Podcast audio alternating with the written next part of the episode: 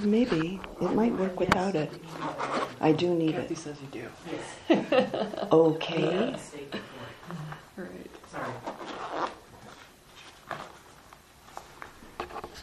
It's recording all this right now. How exciting. it's always logistics, you know. Figure all this out be- when we first begin, even though we've done it many times. It's never the same.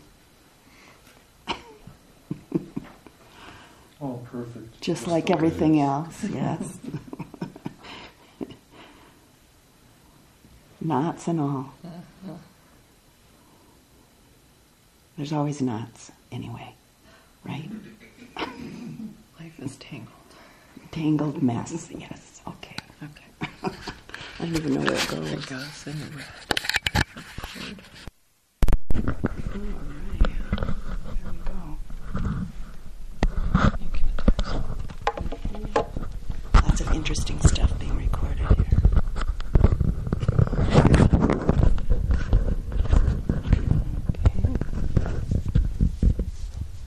Thank you.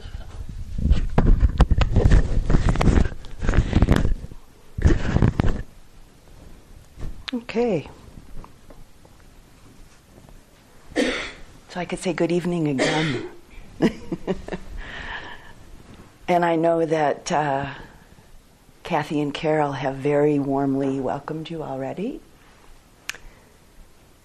And now it's my turn to warmly welcome you.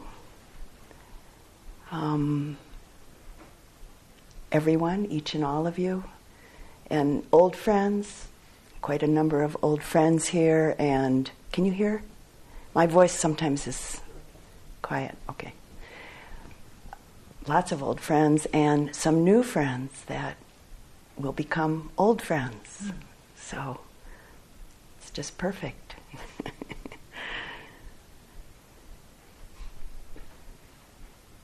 so I'd like to just, uh, all of us sit quietly just for a few minutes to settle in. You've traveled, you've listened to Carol each other, eaten. So let's spend just a few moments now silently settling, relaxing, arriving, gathering in your attention.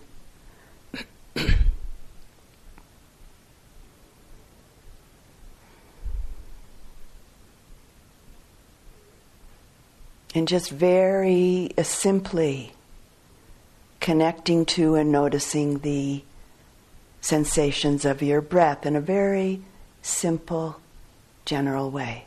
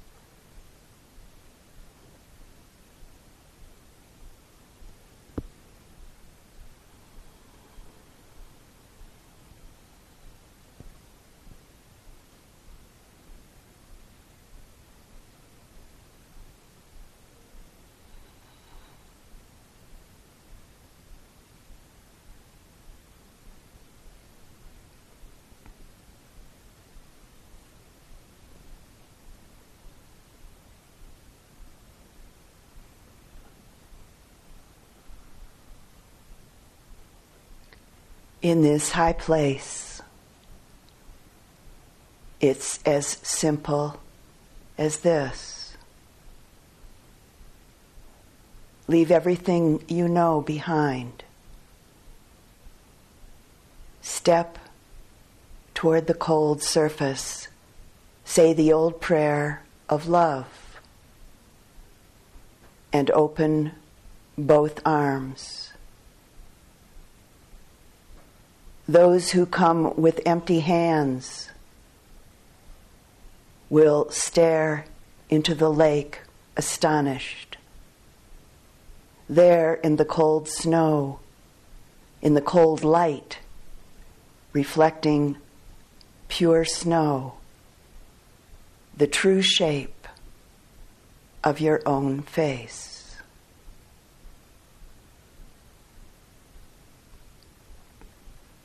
Some words from the poet David Whyte.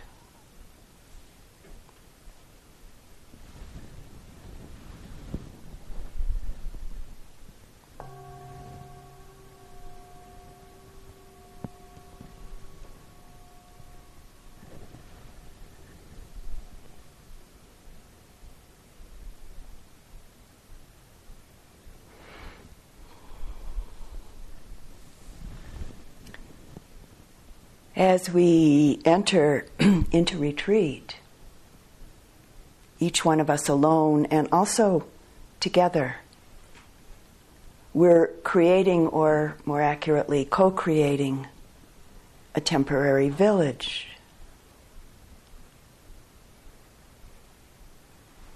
We come together as a temporary spiritual practice community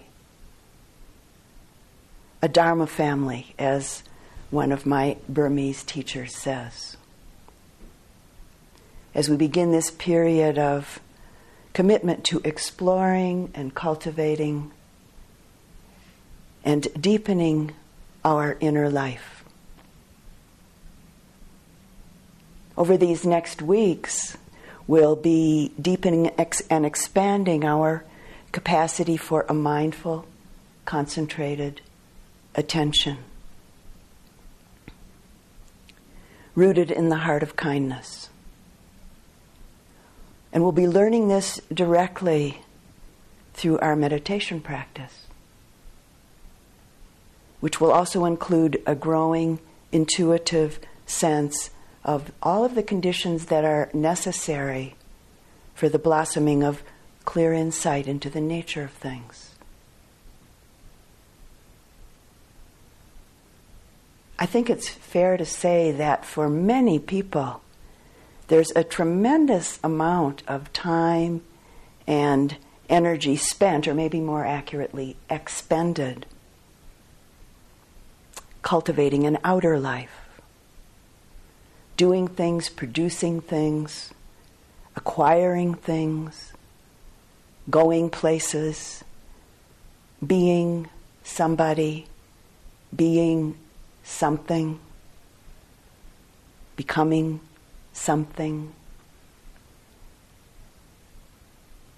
These next two weeks will be quite special and unique in that none of this is really important or, or will be asked of you in the ordinary ways of the seeming requirements and expectations of the world.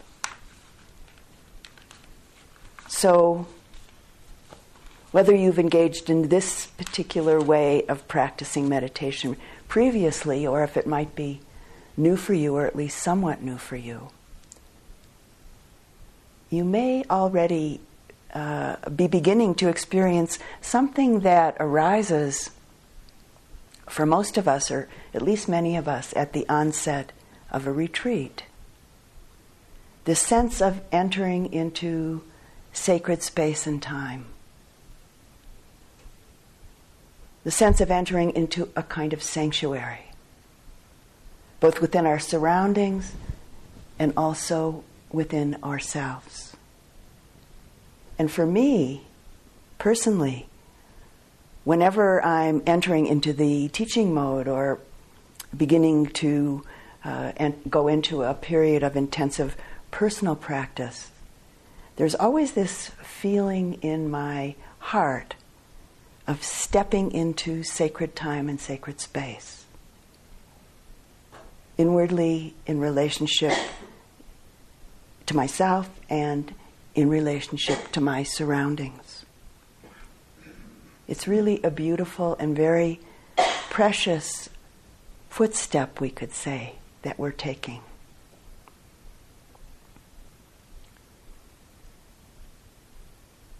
Up here in the mountains, the obvious beauty and sacredness of all of the life surrounding us, and also the incredible diversity and natural rhythms of life happening here.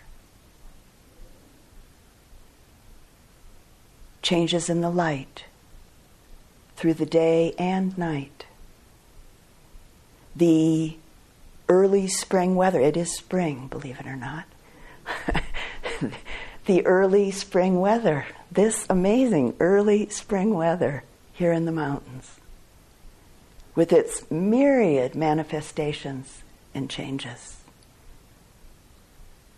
All of the forms of life, the community of beings that we share this place with birds, chipmunks, maybe some squirrels, maybe we'll see deer, maybe some other creatures. the abundant trees, and all the other manifestations of plant life. And of course, the beautiful fresh air that we breathe in day and night. This natural world is really a, quite a fine teacher for us of the sacred and of the perfectly natural fluidity and diversity and change that just simply is. It's really a mirror of the truth of ourselves, our nature as nature. And we might consider that, in fact, nature's no problem to itself. It's really no problem to itself in itself. We can learn from this mirror, we could say, of naturalness the just isness, the just beingness, the absolutely open hearted presence, we could say, of this perfectly natural world. Here in this retreat setting, if we really take our time to truly arrive, so just simply, for instance, with the late afternoon or evening light, maybe an early morning sunrise, or to open heartedly sense and see the particulars, the details, the subtleties, or the more overt ways that this spring season is just simply displaying itself in small and larger ways. And of course, along with any of this, moments of a silent, simple, clear presence in your body, heart, and mind any time of the day or night.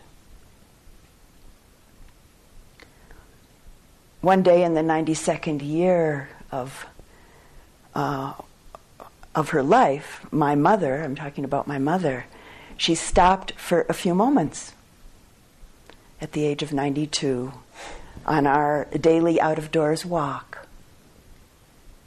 And she stooped over and looking long and silently at a flower that was very full in its blooming, very full in its liveliness. And after a couple of moments, she just simply said with great reverence, it's great to be alive.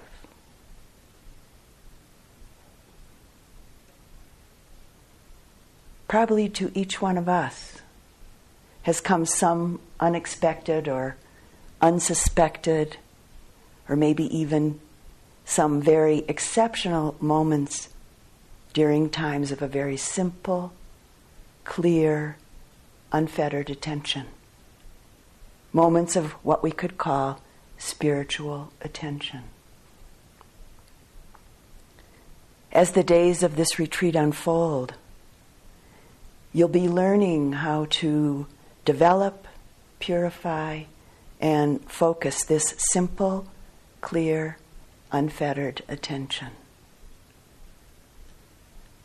One of the wonderful things about being here in retreat is that there's really quite a degree of accumulated energy here.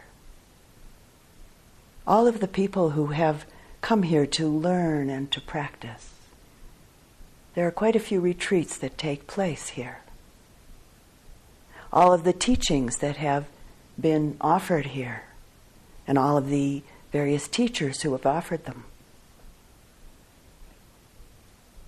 It's a gift of a symbiotic and ever expanding energy that we're both partaking of and adding to.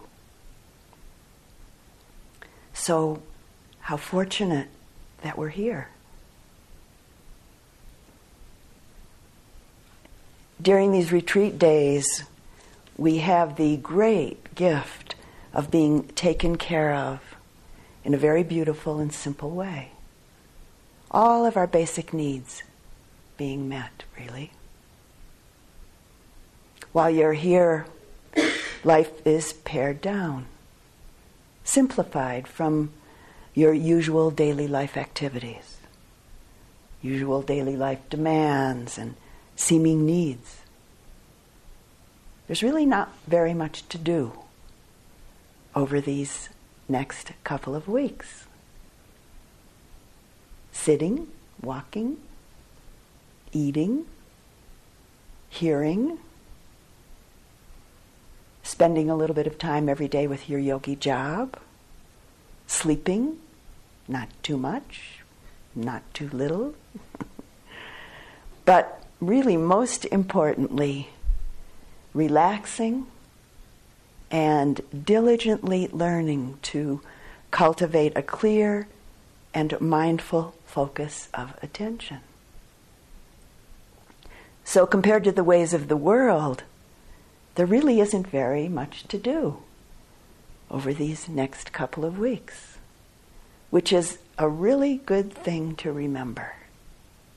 Because I suspect that some of you may have such a strong habit of keeping busy that in fact you may go on creating all sorts of things to do just simply out of habit.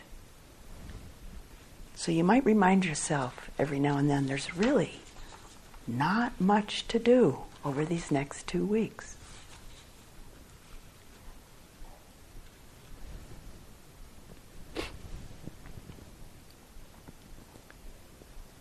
I also think it's fair to say that sometimes our mind is kind of like a junkyard, meaning that there's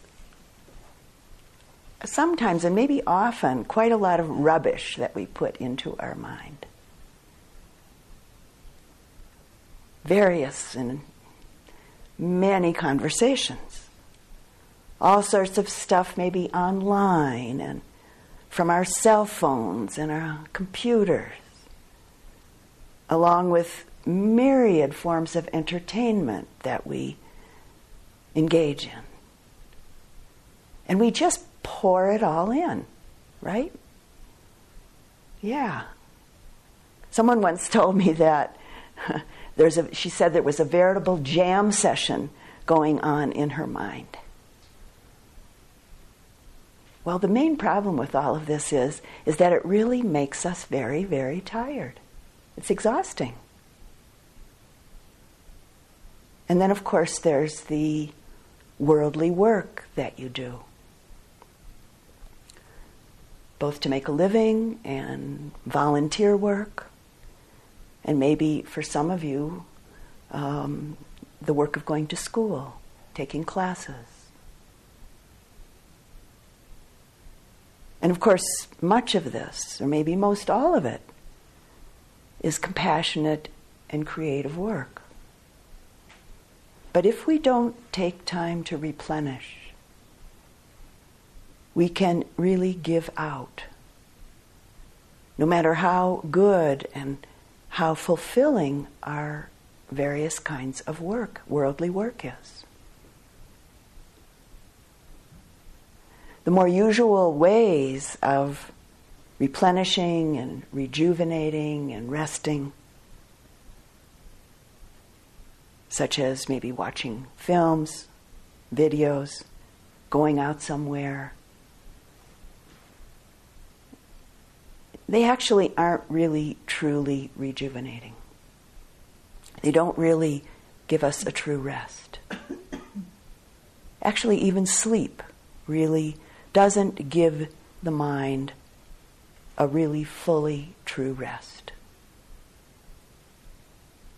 For really genuine and deep relaxation and rejuvenation, we need to give our mind our heart some inner space, we could say. We need to clear out the junkyard. We need to quiet the inner noise. And the way to do this is to keep the mind, keep the attention purely in the moment in a simple way. This is really the best rest for the heart and the mind the mind and body relaxed and alert and focused.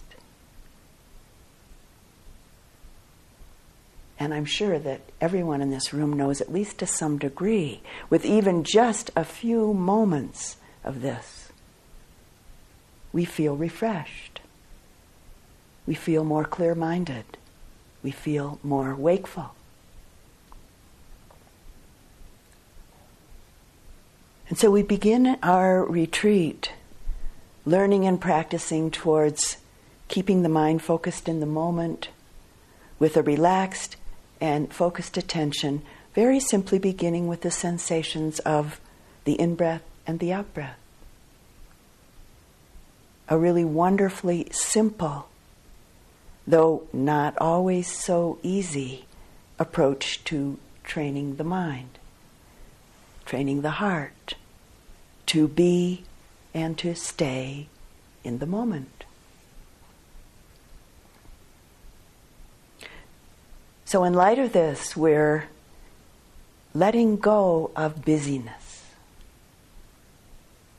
letting go of the usual distractions that you engage in to relax out of all the busyness. And really, what a gift to yourself this is. Just simply being.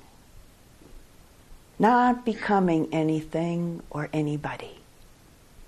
And not filling up the mind with more stuff. But rather just simply being and connecting with your experience of the simple sensations of the breath the various changing sensations that occur in the body, the experiences that come in through the other sense doors, which in fact include the various states of mind that come and go. So, mindful attention to all of this just as it occurs in the moment, moment by moment, as we practice together over these next two weeks.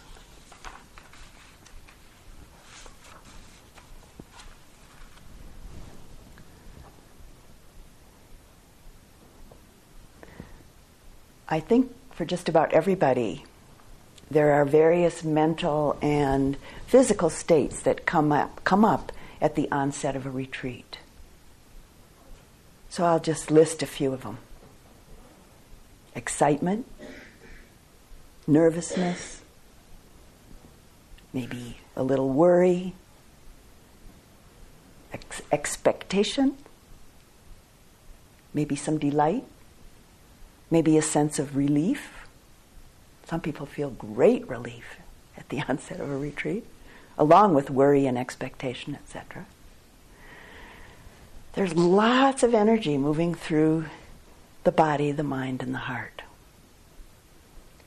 Even for people who have sat many, many retreats. Why?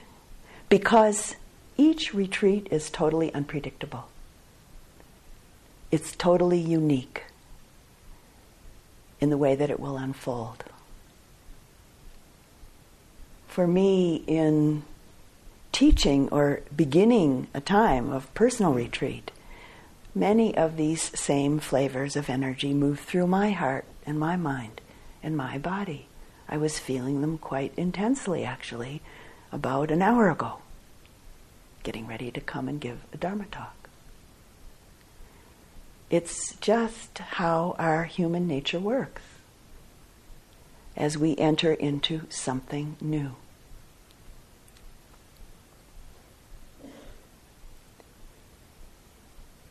And how very fortunate, really, we are that we are embodied as we are in this human form, this very precious human existence, making it possible to practice, making it possible to be able to look within and to cultivate a mindful, concentrated, and balanced mind and heart that's rooted in kindness and compassion and wisdom.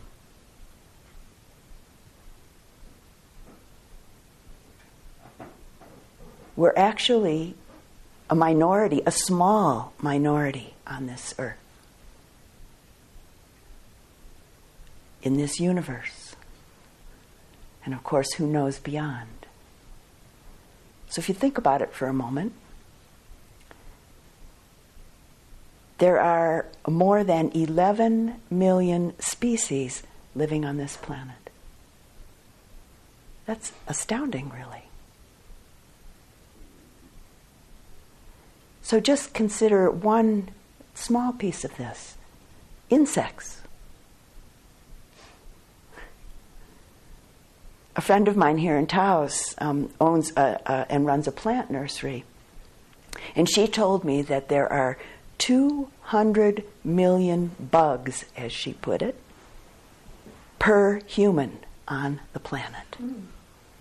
Wow. We're hardly here. so, really, how fortunate to be embodied in the way that we are.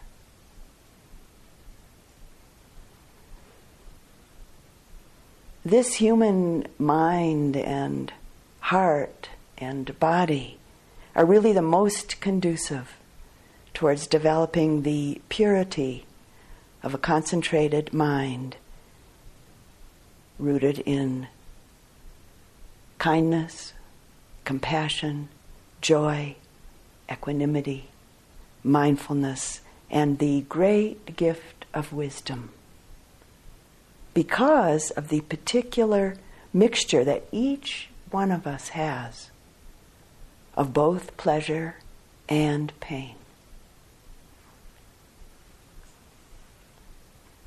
Now, I'm going to say something that some of you may question, but really there's just enough of each.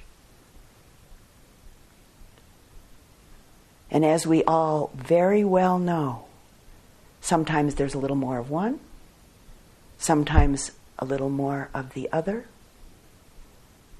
and at times some great, big, huge handfuls of one, and seemingly not much, if any, of the other. But consider the fact that it changes back and forth, back and forth. Within a week, daily, and even within moments. So, really, this human realm that we all very fortunately find ourselves in offers us the best conditions that we could ask for. This is the place. this rare and precious human realm that we very fortunately find ourselves in, as I just said.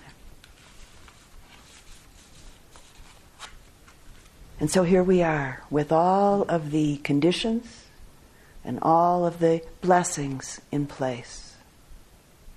And a wonderful two weeks of opportunity ahead of us. A time of cultivation and discovery. A time of exploration, surprise, understanding. Some of which at times may not be very easy. It may even, even be quite challenging at times. But all the while, your time here very much includes the real potential of bringing forth experiences of deep relaxation, calm, tranquility, insight, joy, happiness, and equanimity.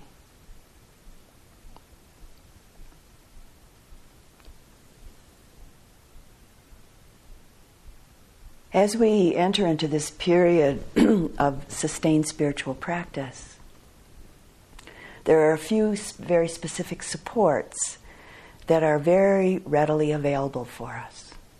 So now I'd like to take uh, a brief look at the first of these supports with you. The first support is the wonderful gift of silence this silence that very gently holds us in itself. Silence is really quite amazing in certain ways. It doesn't expect anything, it doesn't judge. Silence is infinitely patient, boundlessly spacious, open, allowing, and accepting this container, we could say, of silence that has no boundaries and that everything comes out of and everything returns to.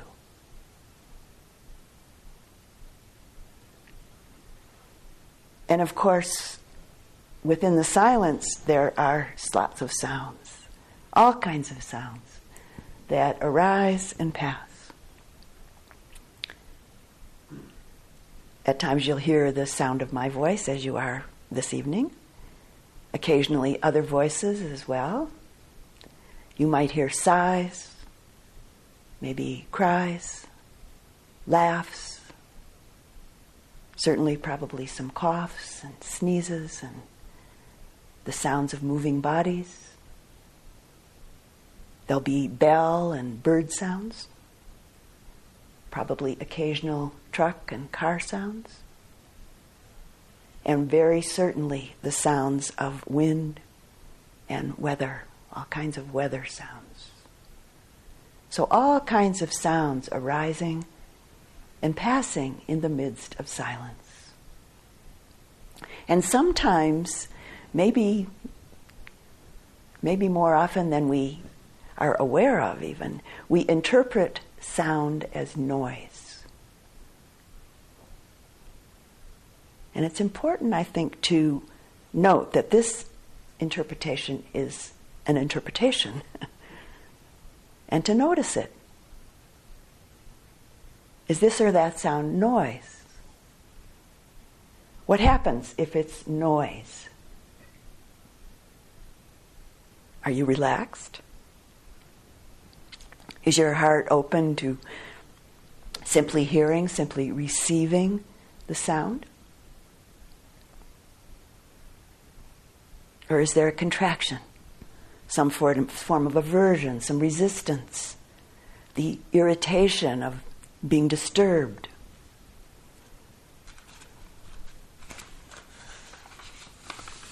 If it's just a sound,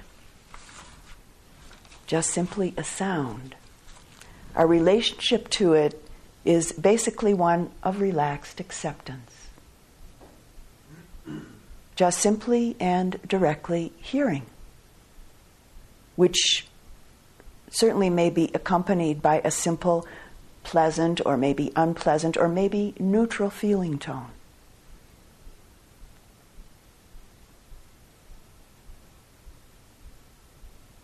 And of course, we're not always in that relationship to sound. So, with an open heart, just really mindfully notice your response or your reaction to sound and noticing it without judgment, without commentary, being mindful in the midst of the silence.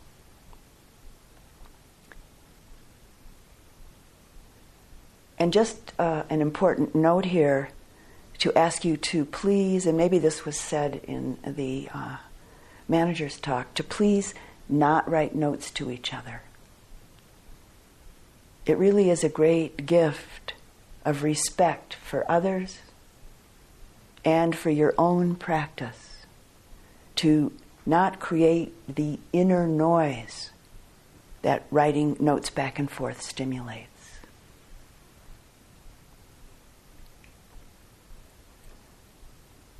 Silence is where we learn to sense, see, and truly know our experience.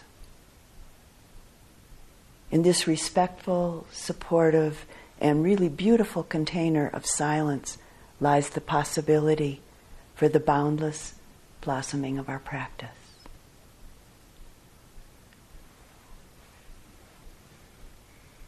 So it's important to consider that in terms of maybe your temptation to use your cell phone or your computer unless it's really necessary.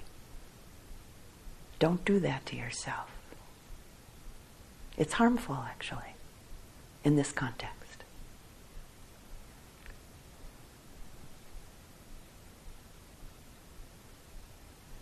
Sometimes within the silence of a retreat, it feels as though all of the windows of the world, maybe all of the windows of the universe, maybe all of the windows of life itself, we could say, have been thrown wide open within us.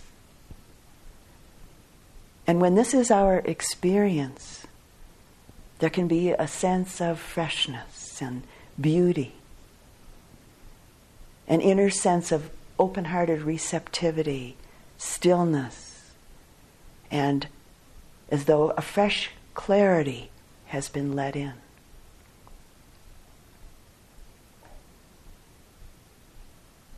So, this is our first support silence. And I always like to take some time to uh, talk about it at the onset of a retreat because it really is so much more than just not talking.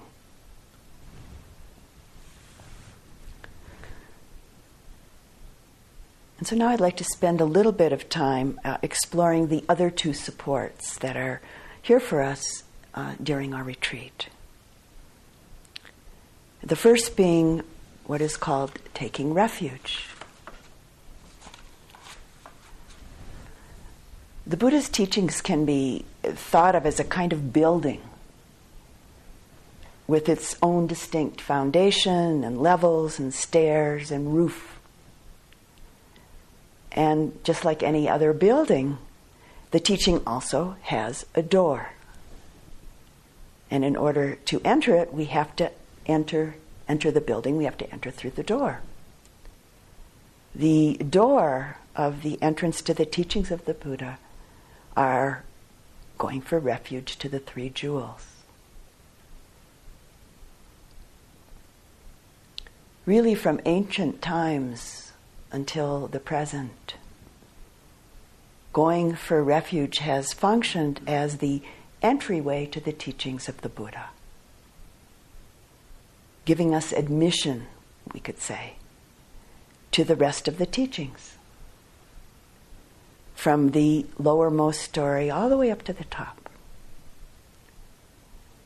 And all of those who embrace the teachings of the Buddha do so by passing through this door of taking refuge.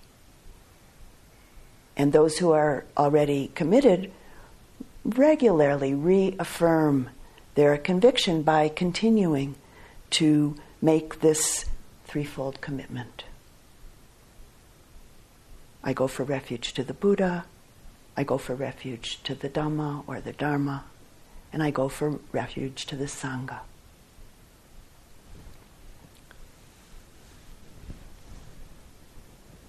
And I know that some people feel that this step might be somewhat commonplace or kind of slight, not very important. Maybe especially if they compare it to the lofty teachings and practices and achievements that are beyond the first step of taking refuge. I think that the importance for all of us on this path is that it's an act of taking refuge that really imparts the direction and the forward momentum, we could say, to the entire practice of the Buddhist path.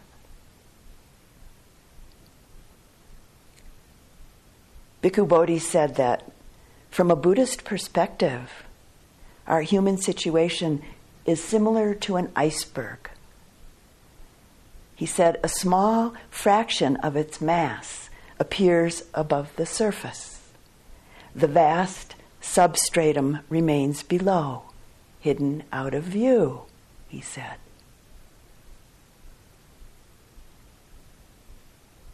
Concealed from ourselves, and often in subtle ways, our desires condition our perceptions. Our desires condition our perceptions. They often twist them, twist themselves to fit into the molds that they want, that they're habituated, and that they're very habituated to. Consequently, our mind works by way of selection and exclusion. We often, maybe not all the time, but often mostly take note of the things that are agreeable to us, agreeable to our habits, actually, our particular habits. And we might either block out or maybe distort those that seem to threaten our habitual preconceptions. From this standpoint, we begin to understand more and more comprehensively and more clearly that our ordinary sense of security is actually a false security. And it's sustained by a lack of awareness of the mind's capacity for subterfuge. We have very tricky minds. And we also begin to understand that the real way to safety and security lies through clear, mindful insight, not through wishful thinking. We can wish ourselves to death, so to say. And so we begin to practice sharpening and widening our inner vision. Reaching beyond fear and reaching beyond our habituated preconceptions, perceptions, and imaginations that, in fact, for many years have lulled us, lulled us into a kind of comfortable complacency via turning away and very often running after various distractions. And I think that this calls for quite a bit of courage and determination. And so we take refuge in the three jewels the Buddha, the Dhamma, and the Sangha. And we take it again and again, all along the way of our practice. It's really a great support. One of my favorite ways to uh, bring light to taking refuge is to take a look at some of the wonderful classical similes or metaphors that are given in the texts for each of the three jewels. So I'd like to share just four of my favorite similes with you this evening. The first compares the Buddha to the sun.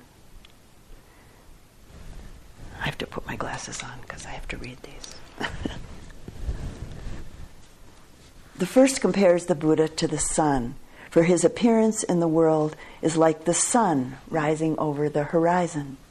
His teaching of the true Dhamma is like the net of the sun's rays spreading out over the earth, dispelling the darkness and cold of the night, giving warmth and light to all beings. The Sangha is like the beings for whom the darkness of night has been dispelled, who go about their affairs enjoying the warmth and the radiance of the sun. The second simile compares the Buddha to the full moon the jewel of the nighttime sky.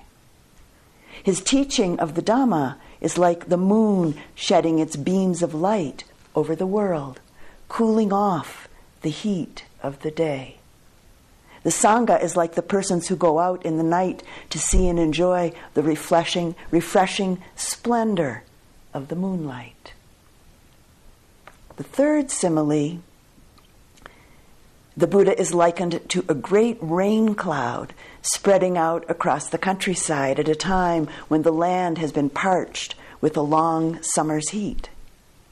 The teaching of the true Dhamma is like the downpour of the rain, which inundates the land, giving water to the plants and the vegetation.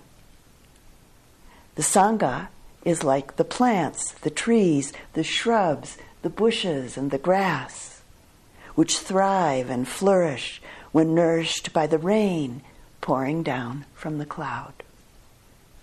And the last simile compares the Buddha to a lotus flower, the paragon of beauty and purity. Just as a lotus grows in a muddy lake, but rises above the water and stands in full splendor, unsoiled by the mud. So the Buddha, having grown up in the world, overcomes the world and abides in its midst untainted by its impurities.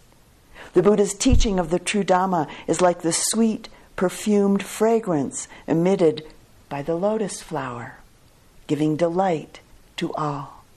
And the Sangha is like the host of bees who collect around the lotus, gathering up the pollen and fly off to their hives to transform it into honey.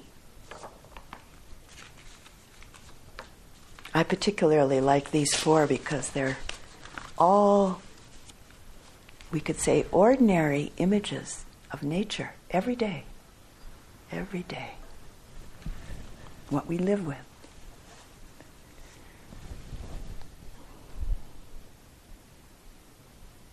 Another beautiful aspect of taking refuge in the Sangha particularly in the Sangha, is that we're taking refuge in each other.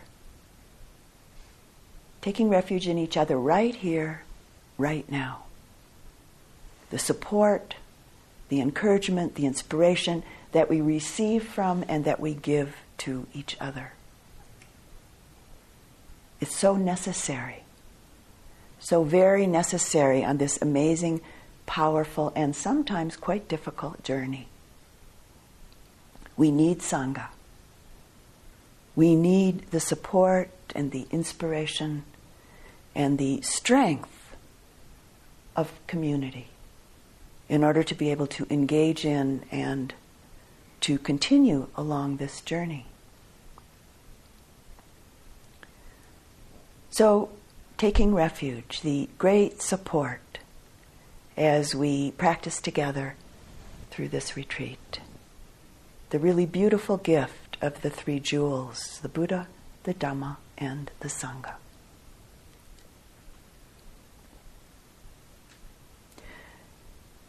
The next support that I'll briefly speak about uh, as we move, uh, next support for us as we move into retreat that I'll briefly speak about is the practice of sila. And sila, as probably most of you know, is a Pali word that translates into virtue, meaning living ethically, living ethically in relationship to all forms of life living with a very deep moral sensitivity and respect towards and with all forms of life, including with ourselves. And the Buddha offered these particular teachings and practices as precepts or guidelines. And I think the word guidelines is quite important. It means that they're not rigid rules that are laid upon us, so to say, from the outside, but rather they're really the ground of our life as practice. Here in retreat and in our life outside of a retreat setting. The overall and underlying principle of each and all of these guidelines, each and all of these precepts, is non harming. With the atten- intention and the practice being to connect with all forms of life with deep respect and with a caring heart. Honoring life in all of its forms. And then to act from this place.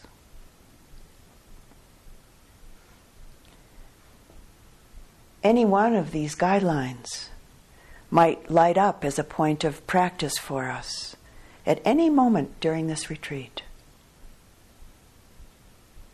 And when this shows up for us in relationship maybe to something we've done, or something we've said, or something we've thought, it really offers us an opportunity to extend our practice of focused attention and mindfulness into this very particular moment of our experience.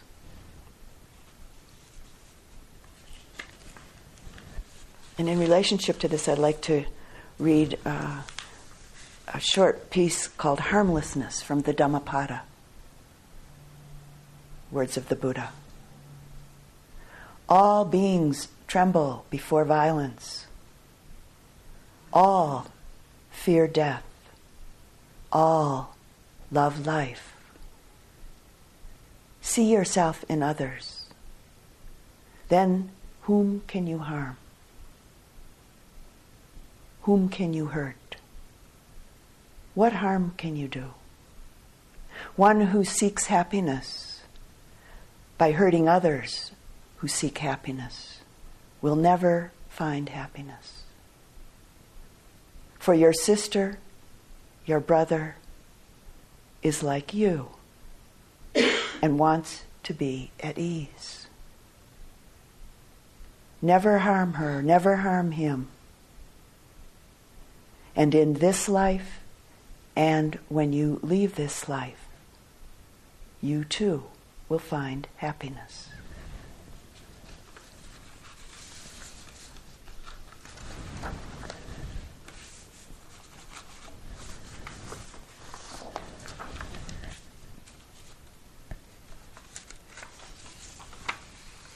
there's really a great beauty and ease that resides in the heart and the mind and the body with living ethically. During the years that I was practicing with the Venerable Sayadaw U Pandita, one of my Burmese teachers, every time I went into the house where he was staying, uh, I went in for my practice meetings with him. I was gently but really quite profoundly struck by the energy of freshness and lightness and beauty and ease that pervaded that space and his persona.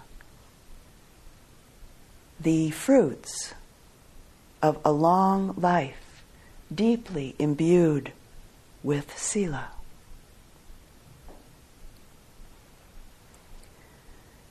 As our practice deepens and matures, we come to understand what brings happiness, contentment, and ease on deepening levels, and what brings suffering and confusion, what brings dis-ease. This is the ground of what allows our practice of mindfulness and concentration and metta and compassion and joy and equanimity to take hold, to evolve, and to blossom.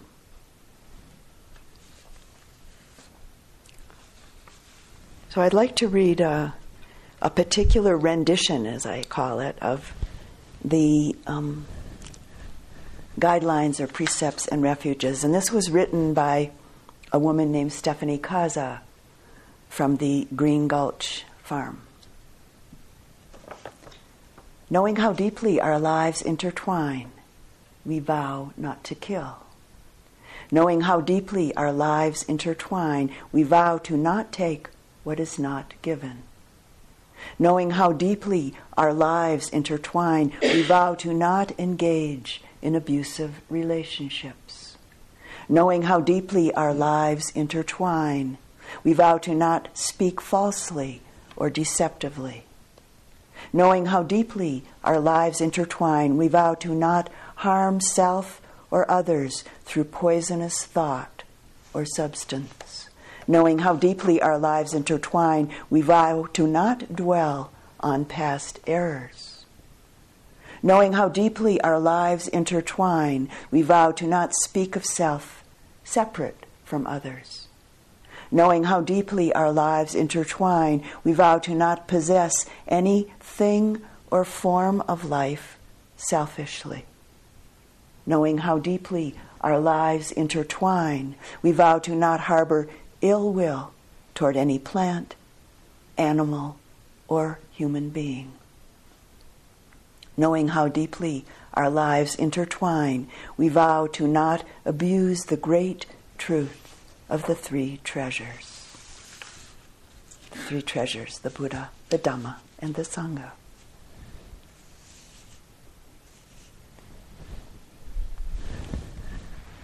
So, in this retreat, we'll chant the refuges and precepts together on Dhamma talk evenings, just prior to the Dhamma talk. And we'll all take five precepts and I will also go on to offer uh, eight precepts if there is anyone who uh, might be interested in taking the eight precepts for their practice. And any one of you, of course, are very welcome to try practicing with eight precepts for any amount of time uh, during this retreat. So if you might want to consider it, give it a little bit of thought and see. So this evening, um, at the end of the Dhamma talk, which will be in just a couple of moments, we'll chant the five precepts and maybe for some of you, eight precepts.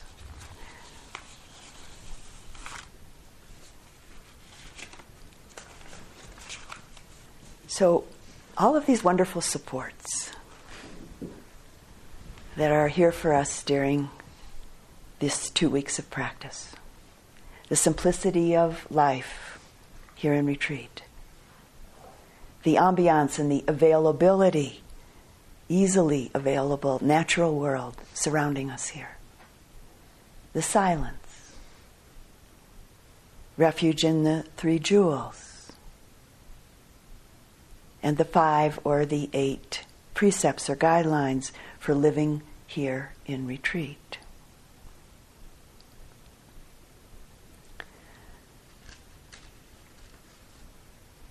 So, closing the Dhamma talk before we take the precepts and refuges with a short poem by the author Anais Nin.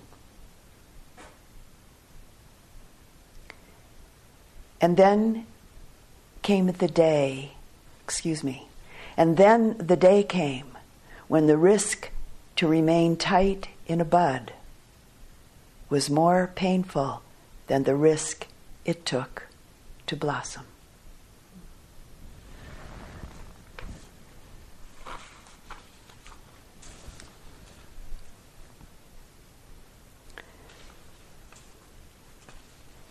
So if you have a copy of the Refuges and Precepts, or if you don't, there's some up front here. And we'll uh, chant them together.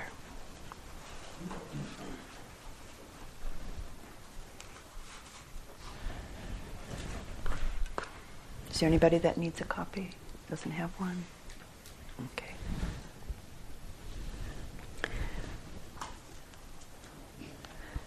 We'll chant them in Pali. So if you look at your, there's the Pali on the left and the English on the right. And um, I'm not uh, a teacher that does call and response, so we'll chant them all together slowly. And um,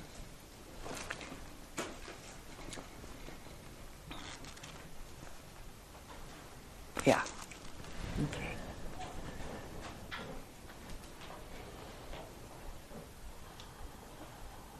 And oh, by the way, I tend to use the uh, Pali rather than the Sanskrit.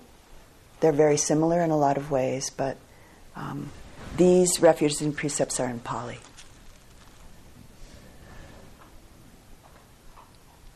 And actually, most traditions, most Buddhist traditions, do chant the refuges and precepts in Pali. Namo tassa bhagavato arahato samma sambuddhassa. Namo tassa bhagavato arahato samma sambuddhassa. Namo tassa bhagavato arahato samma sambuddhassa buddham saranam gacchami dhammam saranam gacchami sangham saranam gacchami Dutiyampi Buddham Saranam Gacchami Dutiyampi Dhammam Saranam Gacchami. Dutiyampi Sangham Saranam Gacchami. Tatiyampi Buddham Saranam Gacchami.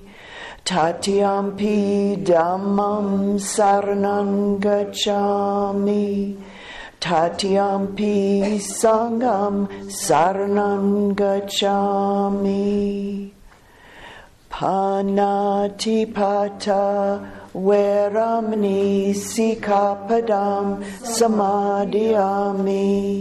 Adina Dana Veramani Sikkhapadam Samadiyami Abrahmacharya Veramani Sikkhapadam Samadiyami Musavada Veramani Sikkhapadam Samadiyami Sura Meraya Majja Pamadatthana Veramani Sikkhapadam Samadiyami. is there anybody that wants to do eight precepts? Okay. Vikala Bhojana Veramani Sikkhapadam Samadiyami Nacha Gita Vadita Visukadasana Malaganda Vilepana Dharana Mandana Vipusanatana Veramani Sikkhapadam Samadiyami Uchasayana Mahasayana Veramani Sikkhapadam Samadiyami. Everyone, Idam Me Silam Maga Palanyanasa Pachayo Hotu.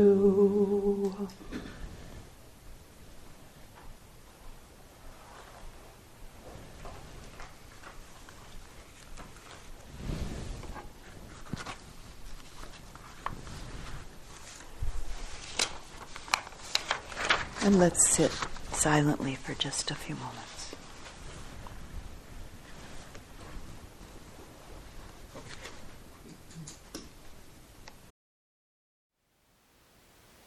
Thank you for listening. To learn how you can support the teachers and Dharma Seed, please visit dharmaseed.org slash donate.